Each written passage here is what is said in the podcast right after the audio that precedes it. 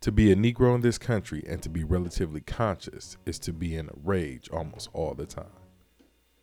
I imagine one of the reasons people cling to their hate so stubbornly is because they sense once hate is gone, they will be forced to deal with pain. If one really wishes to know how justice is administered in the country, one does not question the policeman, the lawyers, the judges, or the protected members of the middle class. One goes to the unprotected, those precisely, who need the law's protections the most, and listen to their testimonies. Who is James Baldwin? Writer and playwright, James Baldwin published the 1953 novel Go Tell It on the Mountain, receiving acclaim for his insights on race, spirituality, and humanity.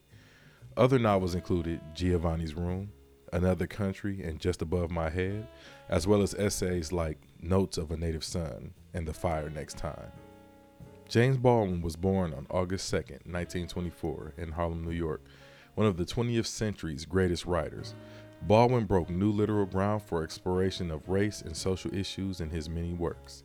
He was especially known for his essays on the black experience in America.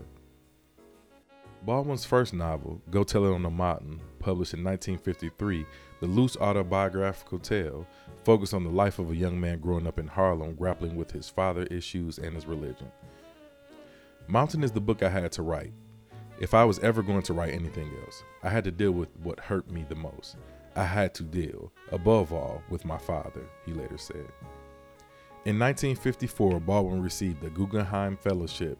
He published his next novel, Giovanni's Room, the following year.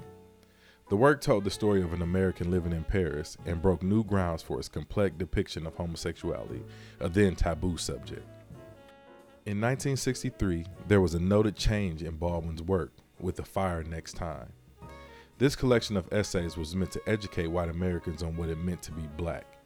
It also offered white readers a view of themselves through the eyes of an African American community.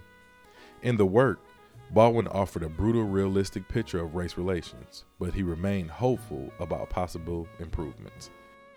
If we do not falter in our duties now, we may be able to end the racial nightmare. His words struck a chord with the American people. The Fire next time sold more than a million copies.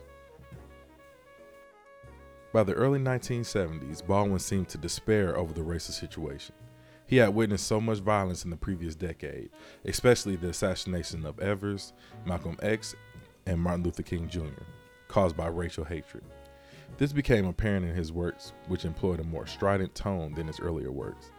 Many critics point to the No Name in the Streets, a 1972 collection of essays, as the beginning of the change in Baldwin's works. He also worked on the screenplay around this time trying to adapt the autobiography of Malcolm X by Alex Haley for the big screen. Baldwin also remained an astute observer of race in American culture. In 1985, he wrote The Evidence of Things Not Seen about the Atlanta child murders. Baldwin also spent years sharing his experience and views as a college professor.